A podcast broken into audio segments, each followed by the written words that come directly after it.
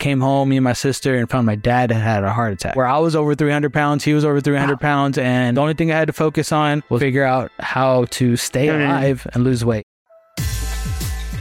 But why did you start this podcast? Like, why now? I was that dude that was working forklift in a warehouse. Uh-huh. Like I had my own food truck or The real even work. Yeah, even prior to that, when I was working the oil field, I was the guy that was listening to podcasts, and podcasts kind of changed my life and got me reemerged into getting out of that life, figuring out a way to do fitness during the day, stand up at night, and pursue my dreams. So podcasts have always been something that helped push me and help me create a bigger vision. So I wanted to pass that along because there's other generations coming along. There's a million podcasts out there, Sure. but it's not everybody is right for everybody. We all Right. have somebody we can latch onto. So there's so there's some little Eddie out there who's lost. He's stuck in Little Texas and he doesn't know what's ahead of him. So Okay. he may be falling into the bad traps. He may be getting into drugs. He may be getting into partying. He may be Mhm. just lost and thinking he has to go there. So it it's for that person. It's for that creative that I've evolved into Uh-huh. as a videographer, as a stand up. And initially, when I created and started it, I just wanted to learn from other people's journeys because that's what I did. That's what I wanted. Mhm. And I've started probably about three times, started, stop, started, stop. Yeah. I had one with other friends that I started. And so I'm at a place in my life where I have a base to stand on and a foundation that I've had to build over those years. Where if I would have started in 2016, I wouldn't have been doing it with that base. Totally. So now's the time for that, you know. That's good. That makes a lot of sense. You kind of answered my next question, but I Yeah. I still would like to know like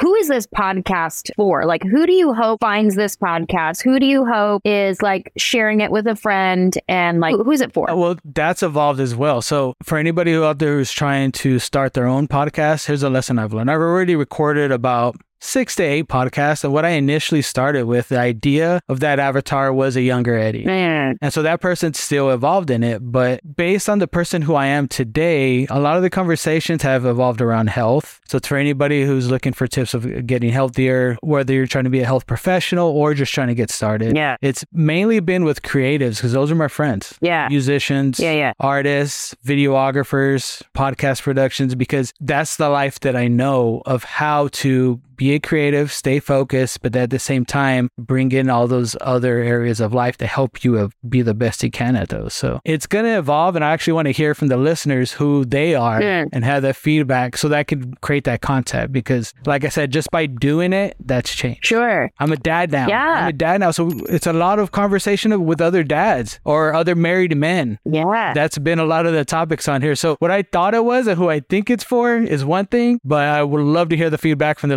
listeners on who they are and what they resonate with. And then I'll try to cater it to them because it's not about me. It's about initially who the audience is.